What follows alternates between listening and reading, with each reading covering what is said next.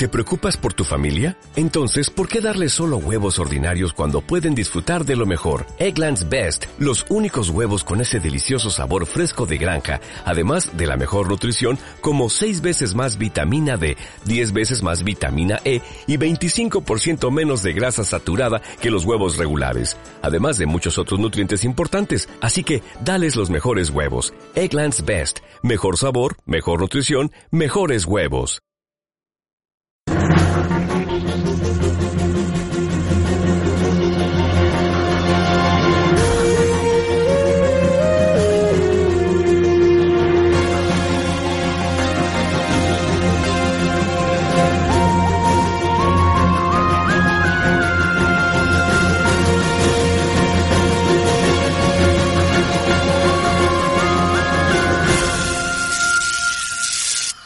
Bienvenidos una semana más a un multiverso donde hay múltiples dimensiones y tres viajeros os mostrarán cómo volverse certidumbre sin sembrar dudas. Y os contarán las aventuras de Ricky Morty. ¿Esto que escucháis qué es entonces? Pues es el multiverso de Ricky Morty. Hoy hablamos del episodio número uno de la segunda temporada, estrenamos temporada, algo que parecía increíble pero cierto. Y después no, no hemos tenido que hacer saltos temporales ni cambiarnos de dimensión para cambiar de temporada.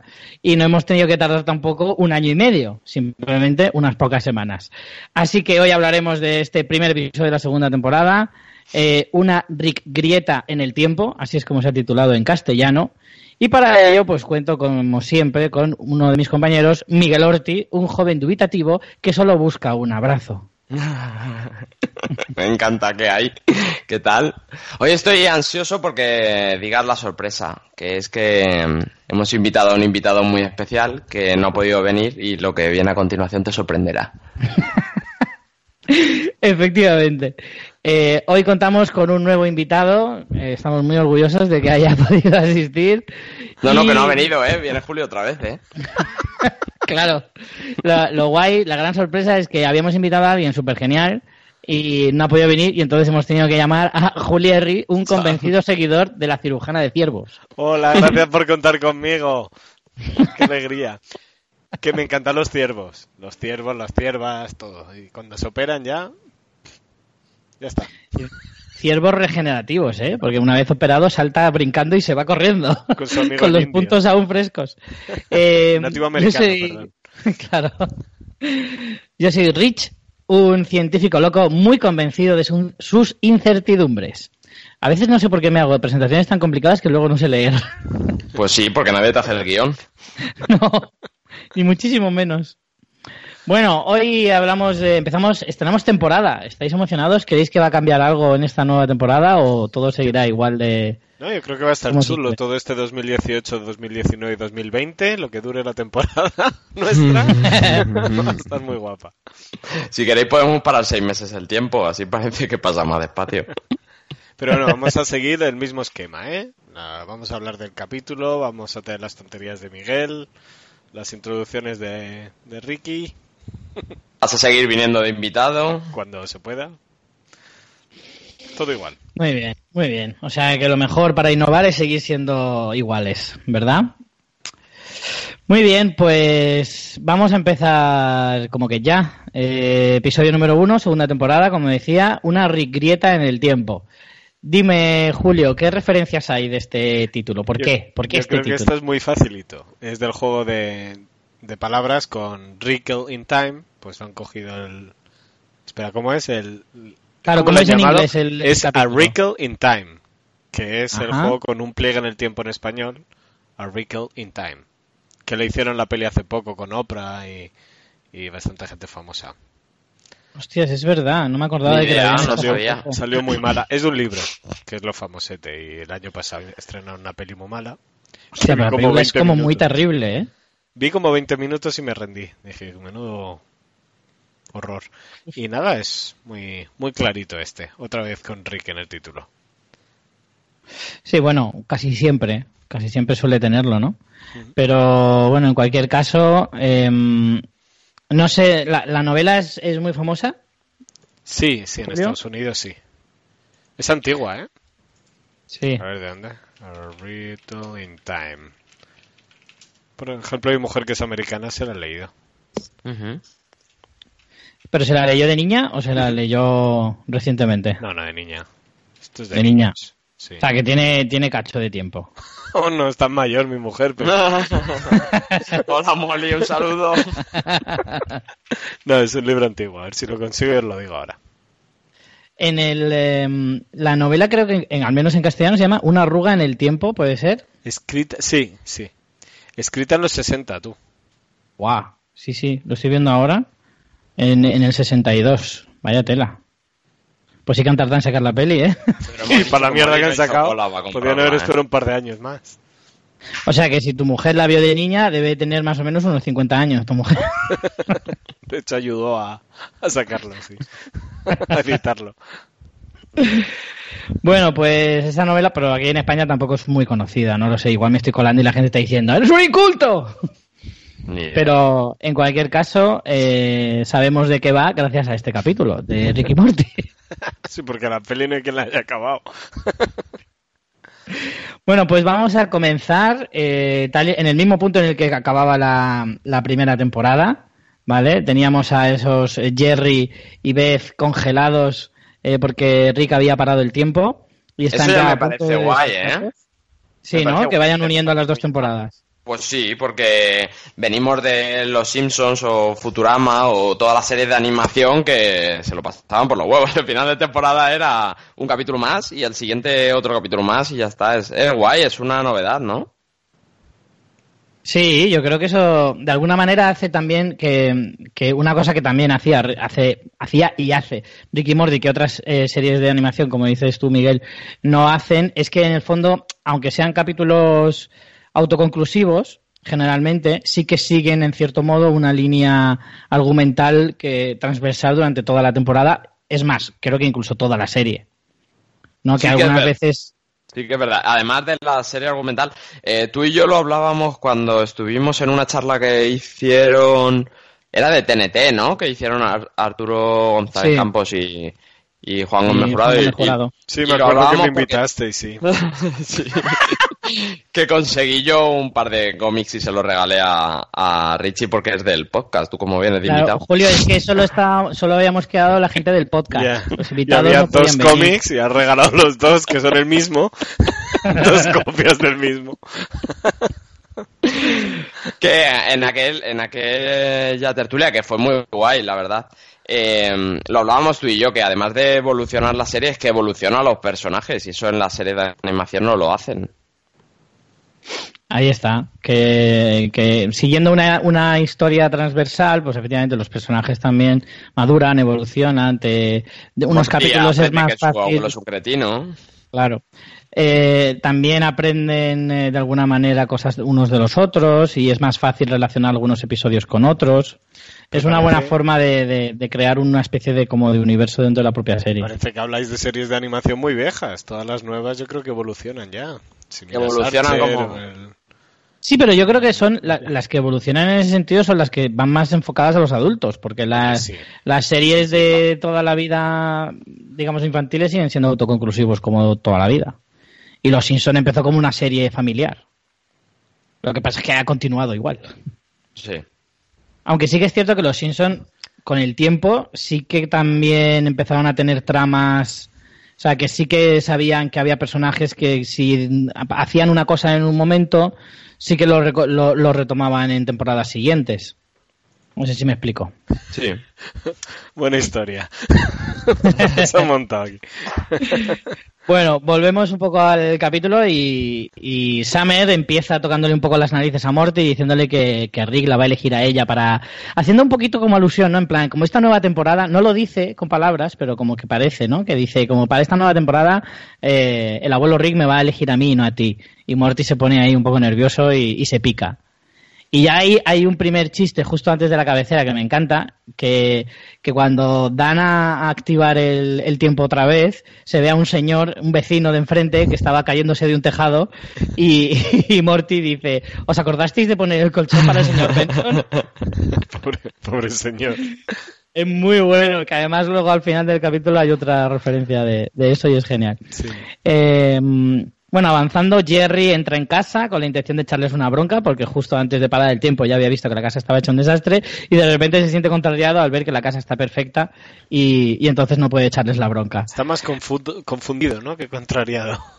está como, ¿qué? Ah, ¿Cómo? Es, casi casi un estado permanente de Jerry. Estar confundido es de un estado permanente. Además, Rick hace alusión a que él ha visto la casa hecha mierda porque es lo que quería ver. O sea, la culpa es tuya. Efectivamente. Y, la, premisa, la premisa de que para no joderlo todo no pueden tocarse. Sí, eso, eso yo al principio no lo entendí muy bien, porque ¿a qué viene eso? Eh, al, eh, dice Rick que al recomponer el tiempo otra vez tienen que estar un tiempo sin tocarse para no joder otra vez el, espacio-tiempo y separarse. Que por eso le dice Rick, mira, tengo 500 pavos para el helado. Lo voy a dejar aquí en el suelo y os lo acerco con el pie. sí, sí, sí. Que claro, que Jerry, como él es así, no ve nada raro.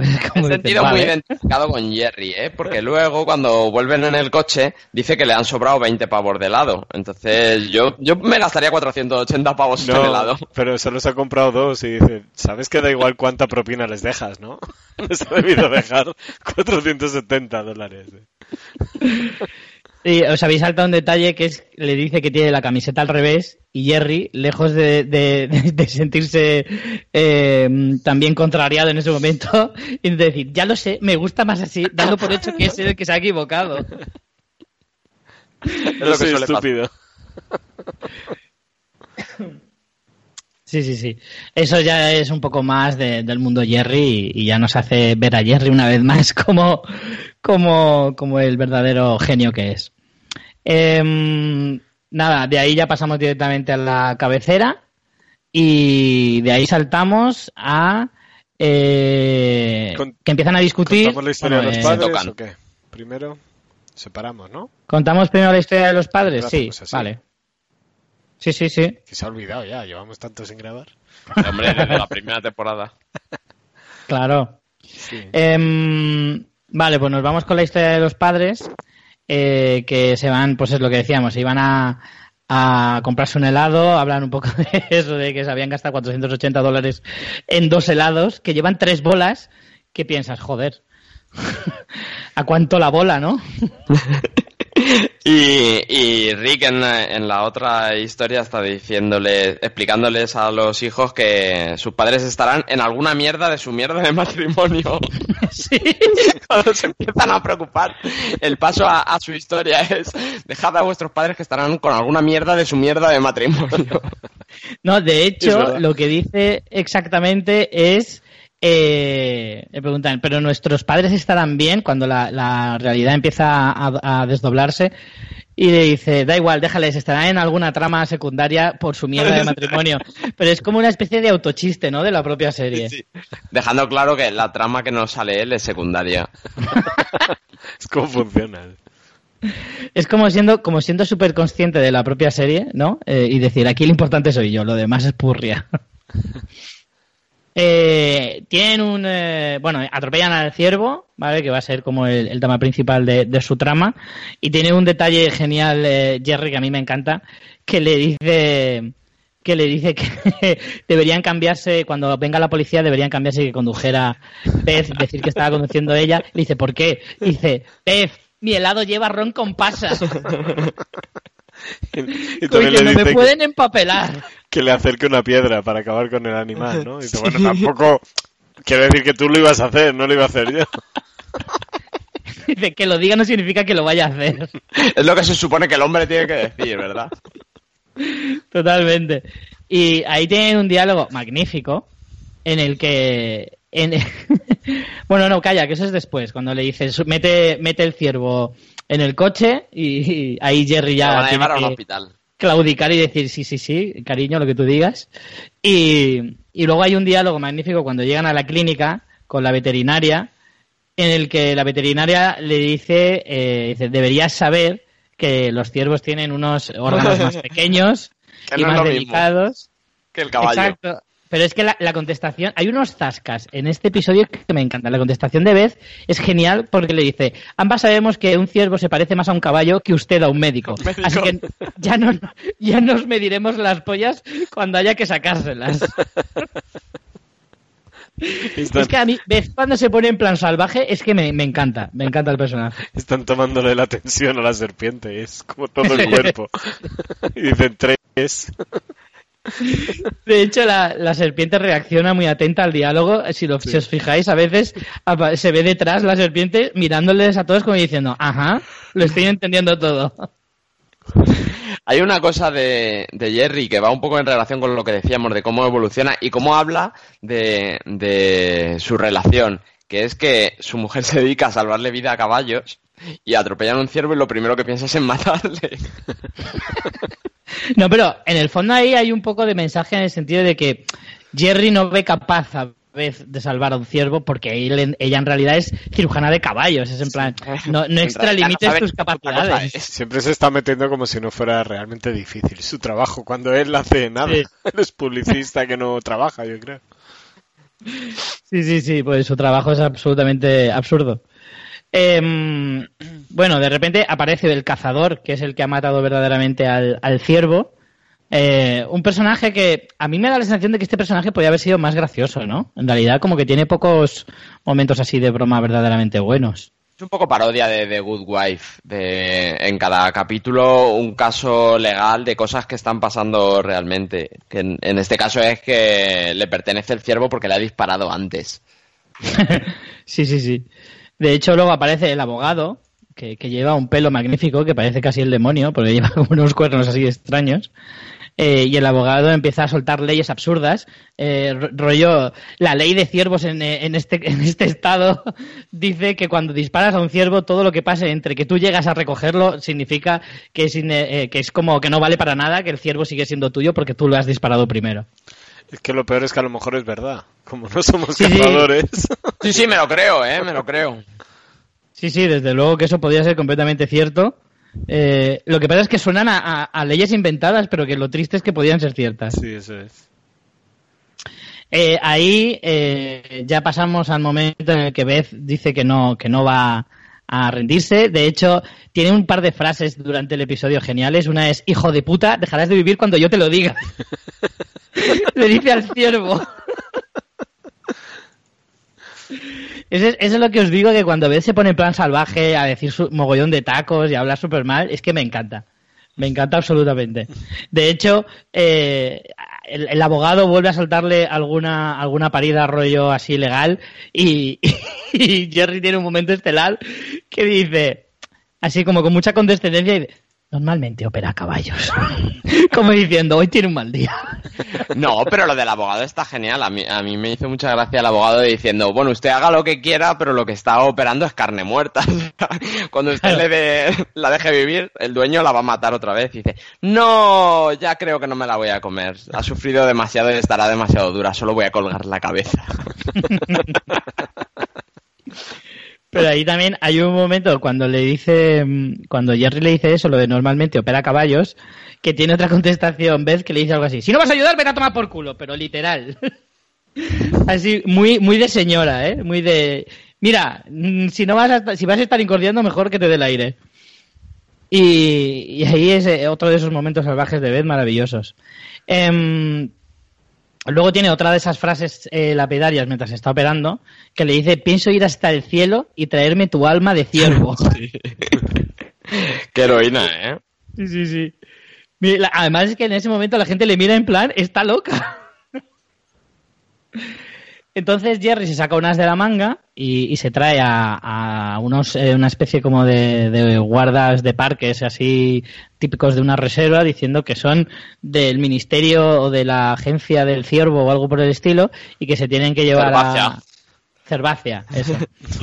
Eh, se tienen que llevar al, al ciervo para que el mejor eh, op- eh, el mejor cirujano de ciervos del mundo eh, o del país le va, le va a operar para salvarle la vida. Y entonces el abogado le busca un poco las cosquillas diciéndole que le va que solo puede llevárselo si reconoce que efectivamente No puede no, puede operarle. Y entonces el cazador le dice, tienes que decir que has fracasado. que también puede ser que sea verdad.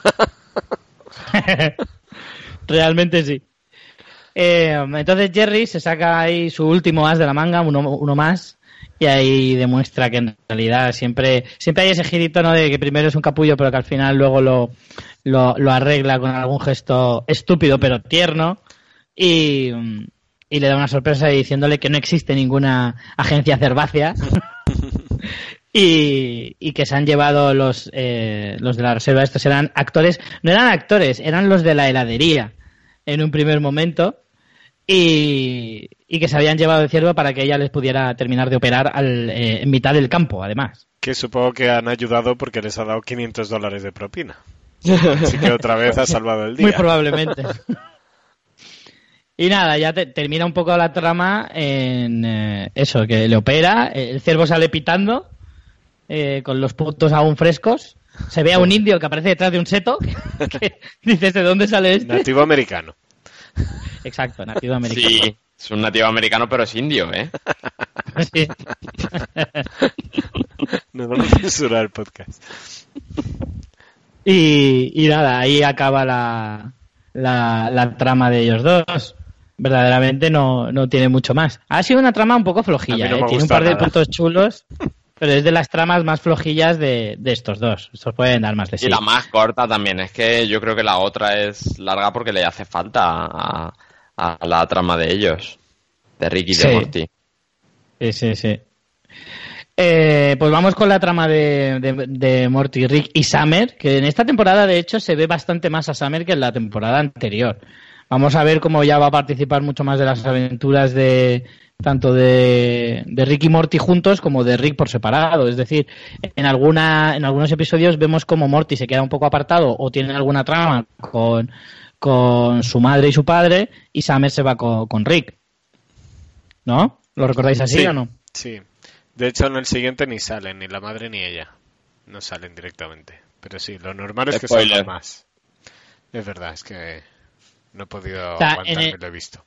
Sí, sí, en, es el, en el siguiente no aparecen eh, Summer ni la madre No eh, para confirmar mi, para confirmar mi teoría, ¿no? Sí, exacto. Claro. Creo que en este le Correcto. han dado un poquito más de peso a las dos chicas y en la siguiente se lo quitan totalmente. Ahí está, muy bien. Bueno, pues en la trama de ellos de ellos tres eh, eh, todo comienza por una discusión que tienen Morty y, y Summer, eh, que es lo que consiguen que por primera vez se, se desdoble la primera realidad. Cuando se tocan. Es cuando se tocan. No, pero entre ellos sí se podían tocar, porque Rick sí que les toca cuando están dándole el dinero a, a Jerry y Beth. Pero cuando, entre ellos sí pueden. Cuando ella le, le toca, le empuja, le saca de la realidad y es cuando se No, desdoblan. el problema es que en una realidad le empuja y en el otro no. Entonces ahí es Ah, donde eso. se separan. Que cuando no están Claro. seguros de lo Y que empiezan, no sé en español cómo lo han hecho, pero en inglés es una locura porque juntan los dos audios y se Sí. empiezan Sí, no, como a huir entre ellos, como ¿quién ha dicho eso? Pero y es súper difícil de seguir las conversaciones de dos personas hablando al A mí mismo este tiempo. episodio me da dolor de cabeza, ¿eh? De Sí, verdad, es porque es súper chungo, efectivamente, seguir las dos conversaciones a la vez, porque en español también se oyen eh, simultáneamente. Y eh, no es porque se toquen, es porque efectivamente lo que no dice están seguros. Julio es que es la primera vez que dudan. Uno que otro porque no. uno, uno Es- empuja y el otro no. Por lo tanto, al tomar decisiones diferentes, ya se crean las dos primeras eh, realidades paralelas. Que no sé si os dais cuenta o recordáis, hay un capítulo muy famoso en Community que Jeff decide tirar un dado para ver quién abre la puerta al telepizza. Entonces se generan las seis diferentes timelines. Sí, lo recuerdo, Y lo es de los recuerdo. es más chulos porque ahí se crea una timeline súper oscura en la que todo el mundo muere, están sin brazos, sin ojos y todo es porque es la, la más oscura. Y yo creo que le gustó el concepto de qué pasaría si uno empuja y luego el otro se pone en la otra posición. Y si os fijáis, cada vez que están separados todo es igual, menos ellos tres. Sí. Que están siempre, no hay dos que estén iguales. Está uno sentado, el otro de pie, el otro tumbado. Mola mucho como Sí. lo han hecho.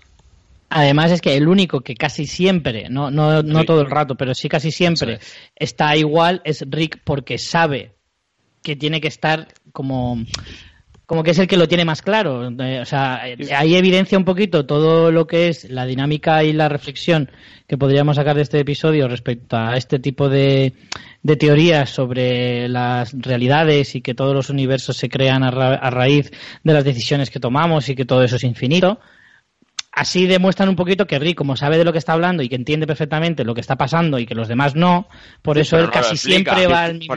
Sí, pero yo creo que básicamente es, algo que te da la edad. Cuando tú, tienes la edad de los niños, pues no tienes nada claro ni, ni tu presente ni tu futuro. Y esta eh, persona, eh, con todo lo que ha vivido, Rick ya sabe claramente lo que es, lo que quiere hacer y cómo va a reaccionar porque se conoce. Pero claro, teenager, pues no. teenager no sabe cómo va a reaccionar habla de su seguridad y les explica a ellos que no tienen que discutir por quién es más importante para él porque con una pizarra le va a explicar que son una mierda para él los dos. me encanta, la, pizarra. Voy a ir a, por una pizarra que ya era hora de esto. es que la pizarra, si pones a ver los dibujos, molan un montón. como rayas tachadas, como no. Yo hace ahí un salto temporal y cuando acaba es, por eso sois la misma mierda para mí los dos.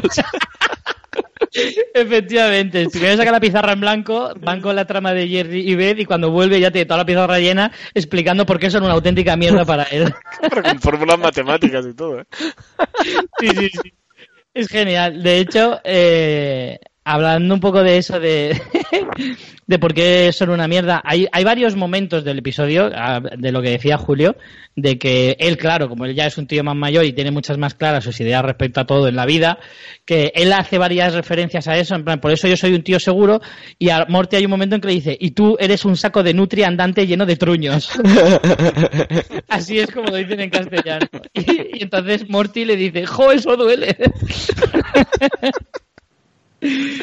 Y, bueno, se tira todo el episodio como lanzándose pullitas entre todos y hay un momento en el que Rick, eh, al intentar unificar las realidades, no lo consigue.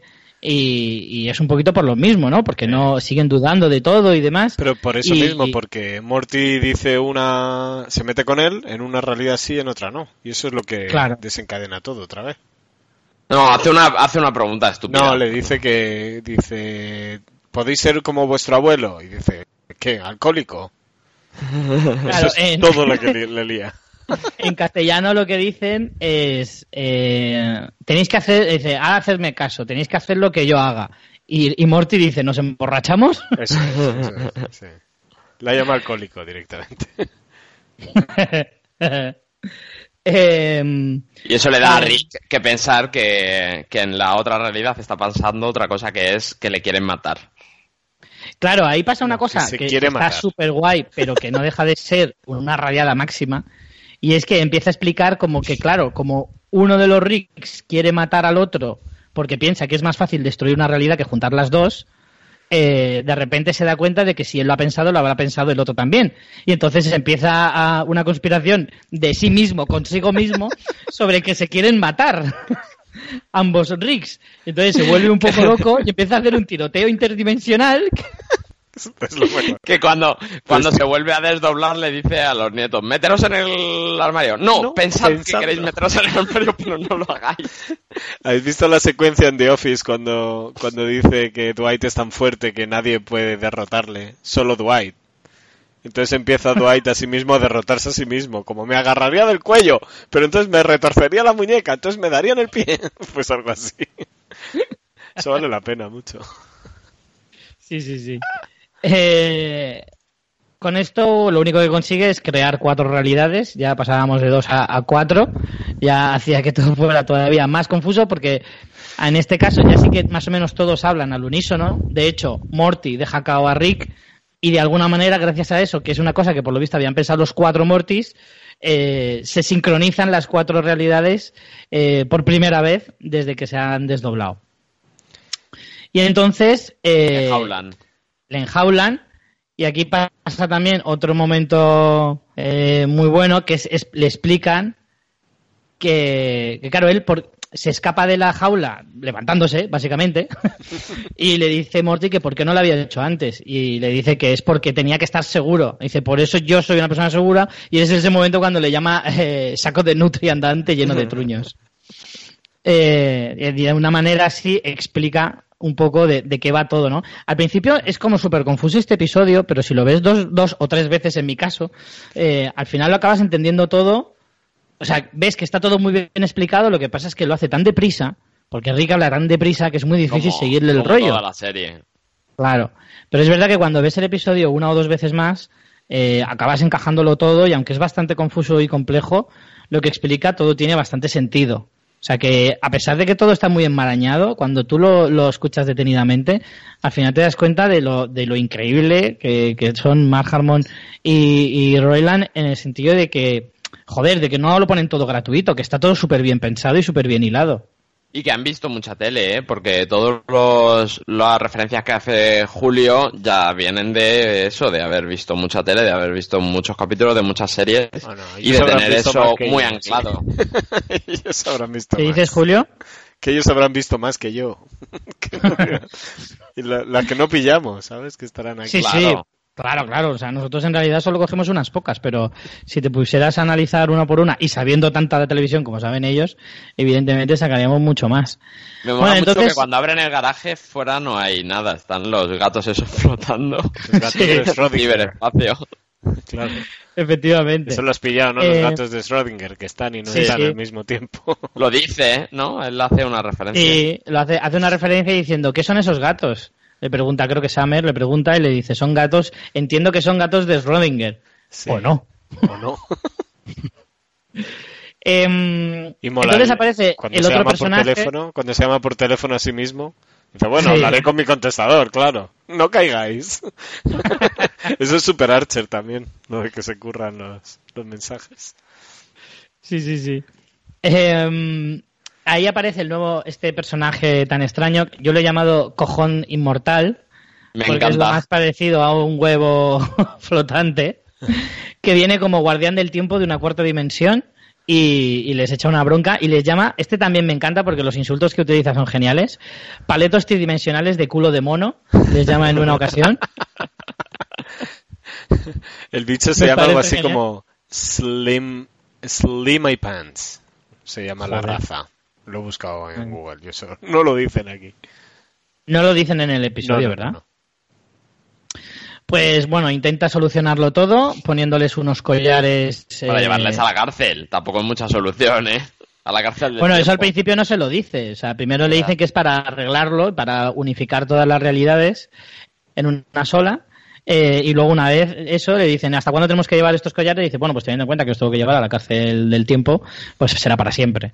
Y entonces ahí es cuando entra en acción de nuevo la pericia de Rick. ¿Qué le dice? ¿Sabéis lo que le hacen a la gente como vosotros en la cárcel del tiempo? lo mismo que en cualquier cárcel, pero para siempre. Es que este personaje es como muy extraño, ¿no? Porque es como, primero la forma que tiene y luego es como súper chungo, ¿no? Es como el típico policía del barrio. Un tío duro. Que Parece, Además les dice algo así como, ¿pretendéis que sea esto toda mi vida? Pues no, tengo ambiciones, ¿vale? hay una peli de Stephen King de los nove- del año 95 que se llama Langoliers. ¿Lo conocíais eso? No. Es un avión que se quedan dormidos 10 tíos y cuando se despiertan están ellos solos.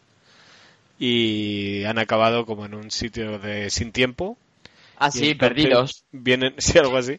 Y vienen unos bichos a intentar comerse el tiempo perdido, o algo así. Y estos bichos son, son como este personaje nuestro, el. Steve Pants este. Se llama Langoliers y he visto que está en YouTube colgada. Son tres horas de peli, también te digo. Coño. Bueno, pues nos haces un resumen en el siguiente Ya episodio. está. Más resumen. ¿De qué año es? Pues parece bastante 95. reciente, ¿no? 95. Ah, del 95. O sea, sí que se parecen, ¿eh? ¿Lo has buscado? Langoliers. Sí, bueno, he puesto Google Imágenes para ver eh, cómo eran estas criaturas y sí que es verdad que se parecen bastante. Tienen como tres, tres filas de dientes así puestas como en una especie de forma triangular, Ah, así un poco raras, pero sí, algo se parecen. ¿Algo? Sí, sí, al- Pues bueno, sí. Este bicho solo cabeza, ¿no? Igual que... Me encanta la paliza que le, que le dan cuando son 96 realidades y Rick es consciente de que con cada hostia que le da son como 96. Entonces Sí. en cada imagen está parado esperando a que otra realidad le dé otra hostia. Como que dice, ¿cómo vas a arreglar todo esto? Bueno, solo toca arreglar tres. O, o Claro. el resto se encargará de otros tres. ¿Y el arma? Claro, hombre, ¿Qué os parece eso el en arma? parte tiene, tiene lógica. Claro, y el arma, que es como una especie de, de- De un babosa. híbrido entre una babosa y una mierda peluda. Que se le escapa y la atropella el coche y dice, ¿qué has hecho con mi pipa? You killed my gun. es muy bueno. Al final lo, lo desparraman ahí, lo dejan ahí hecho una puta mierda. Y, y como que lo han vencido, ¿no? Y entonces ya que me han consigue. vencido, no, dice, ah, me has vencido. sí. Y habla, habla de la criatura tan evolucionada que es porque le dice, eh, que estos brazos son vestigiales. Ahí tenía un ojo. Sí, decía, ahí tenía un ojo hace como 6 millones de años. ¿Se han dicho? Se me lo he perdido. Sí. Es como que ha evolucionado tanto, es una criatura que ha evolucionado tanto que ya no necesita ni ojos, ni brazos, ni piernas, ni nada. Bueno, entonces consiguen eh, quitarse a este de encima e intentan unificar otra vez todas las eh, realidades con los collares, pero uno de los Mortis tiene problemas y no se puede poner el collar. Entonces, claro, ya ves, de- desbarajusta todo, todas las realidades restantes y ahí se ve como Son, Rick... son, son problemas de confianza, ¿no? Porque es como que dice, no se puede cerrar y Rick le dice, lo he arreglado yo, sí se puede cerrar.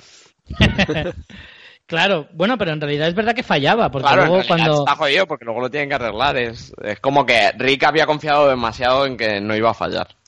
Claro.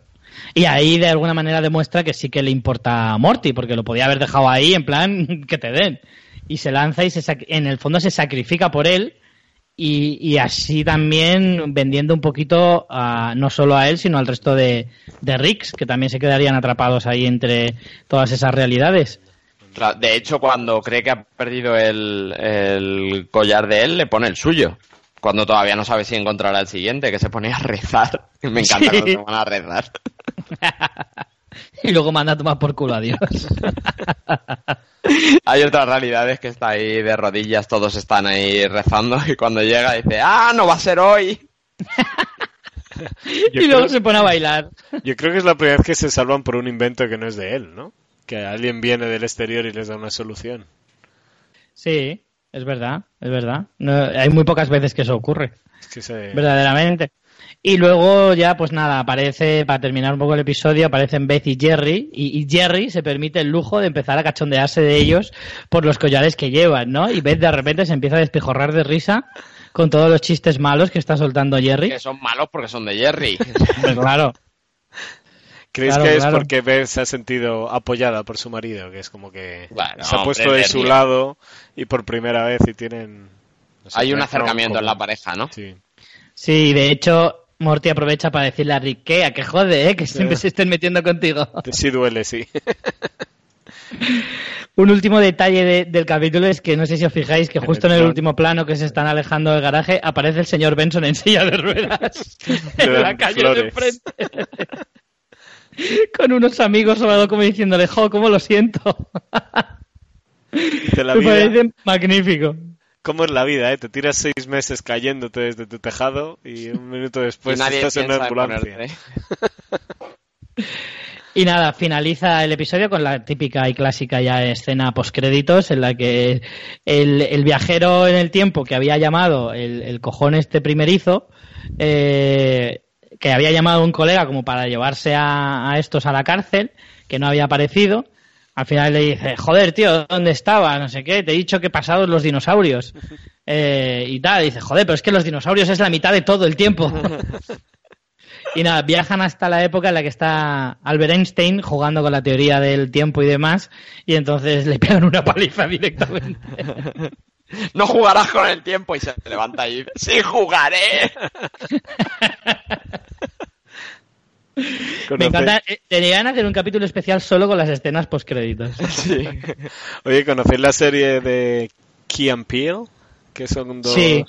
comediantes. Sí, sí. Pues los dos han puesto la voz a, a estas dos criaturas. A los huevos, sí. Sí, A los huevos. que molan muchísimo los dos tíos. Sí, de hecho Miguel- el Pil este es el que ha acabado siendo el director de la peli esta, Get la de Out. Déjame salir. Get Out, sí. Sí, sí. Ese- Pues ¿qué reflexiones sacáis de, de este, de este episodio? Yo saca- he sacado dos. Una muy básica, que es Jerry es imbécil, pero que a veces es tierno. Cuando se pone al lado de su mujer y no en contra. Sí, pero casi siempre imbécil. Sí, sí. No, no imbécil no se lo quita a nadie. Y la otra, un poco ya más compleja y ya de la que ya hemos hablado un poquito, es de esa teoría que existe que cuando que cuando que hay como un infinito infinito número de, de realidades, porque cada vez que cada uno toma una decisión, si tenía alternativa de escoger otra, significa que se desdobla ahí la realidad y hay dos eh, realidades con cada una de esas decisiones. Entonces, claro, si eso lo extrapolas a todo el mundo y el número de decisiones que se toman en la vida, pues claro, infinito es la mejor descripción. Y es un poquito de lo que habla esta, este episodio, ¿no? De que cada vez que dudas, eh, tu vida podría cambiar y ser completamente diferente. Y, y cada vez que tienes que escoger entre una cosa y otra, en realidad siempre se te queda un poco la duda de qué hubiera pasado si yo hubiera escogido lo otro, ¿no? Sí, yo también, lo que hemos comentado antes, ¿no? Que cuando eres un teenager tienes todo el- todas las decisiones por delante y, y se puede hacer difícil y tienes que decidir tu carrera universitaria, tienes que decidir tu futuro cuando tienes 17 años y está la chica que te gusta y la otra. Es todo mucho más complicado que cuando tienes 65 y ya estás de vuelta de todo, ¿no? Y aquí lo vemos, como, como los pobres no saben ni su lugar en el mundo ni nada. Tú, Miguel, ¿qué conclusión has sacado? Aparte de que Julio era de los guapos y podía elegir entre la chica que le gustaba y la otra. Otra gente, yo no. Sí, me, me encanta, me encanta esto de las realidades paralelas. Me gusta. Hay una película que me gustó mucho que se llama Coherence. ¿La habéis visto? Sí. ¿Habéis visto Coherence? Sí, sí, sí. Que es, es justo esto, es una, un meteorito que pasa y lo que hace es hacer muchas realidades paralelas y está muy bien la película, me, me gusta todas, todas estas vueltas que le dan a las realidades que van surgiendo de, la- de cada decisión que van tomando. Y es un punto de vista guay, como porque hay un montón de películas que ya lo han abordado, pero es, es guay como lo abordan esta gente. Hay una película que estoy buscando el nombre, a ver si la consigo encontrar. eh, Coherence Gwyneth- se llama. No, imbécil. Eh, de Gwyneth Paltrow, que hablaba Sí. un poquito de eso, que era... Sí, que toma una decisión, ¿no? De coger el tren o no. Exacto. Y- entonces te cuenta lo que hubiera pasado si coge un, si lo hubiera cogido y si no lo hubiera cogido. Se llama una vida en dos vidas en un instante. Es Mm. dos vidas en un instante. Que habla un poco de eso, que en realidad es muy es muy parecido a, a esto que estamos hablando, ¿no? De cómo te puede cambiar la vida por una decisión tan tonta como coger un tren o no. O sea, que en realidad es va un poco más allá de lo que estaba hablando Miguel, digo Julio, de que mm, de que las decisiones importantes que se toman cuando eres adolescente y demás, es que en realidad es incluso más básico, o sea, cualquier un día que coges un taxi no lo coges o un día que sales o no sales, un día que eliges carne o pescado, es que al final tenemos cientos de decisiones a lo largo de un solo día, imaginemos toda una vida. Si cada, si queremos pensar que cada una de esas decisiones tiene una realidad diferente en el que tu vida hubiera cambiado, a lo mejor no todas las decisiones son decisivas, evidentemente, en el sentido de que pueden cambiar tu vida o no, pero sí que a lo mejor muchas de la- más de las que creemos y no necesariamente tienen que ser tan relevantes como elegir tu carrera y a lo mejor sí el que un día salgas de casa o no salgas. Quiero decir que otra decisión le habría llevado a Julio a no estar casado con una señora de 60 años. por ejemplo, o incluso a lo mejor otra decisión le hubiera llevado a ser titular de este podcast y no un im- simple invitado. No, no creo que hubiera ninguna decisión que le ahí. en ninguna de las miles de millones de, de realidades existe esa posibilidad. ¿Alguna habrá? No creo. Son infinitas. Ni siquiera en una en la que Miguel y yo estemos muertos. Mira, al, al, al tío este le dan la primera hostia al, al, al bicho volador porque dice, "Eres- has vivido infinidad de situaciones, en alguna te has tenido que dar la vuelta a mí. No puedo luchar contra eso. Pues en en alguna esa tengo realidad- que ser yo el líder. En esa realidad donde nos muriésemos vendría Normion. O sea que no, no flipas. Nunca, nunca vas a ser titular. Joder, vale. Bueno, eh, Miguel, ¿a quién le darías el Rick de Oro en este episodio, al mejor personaje?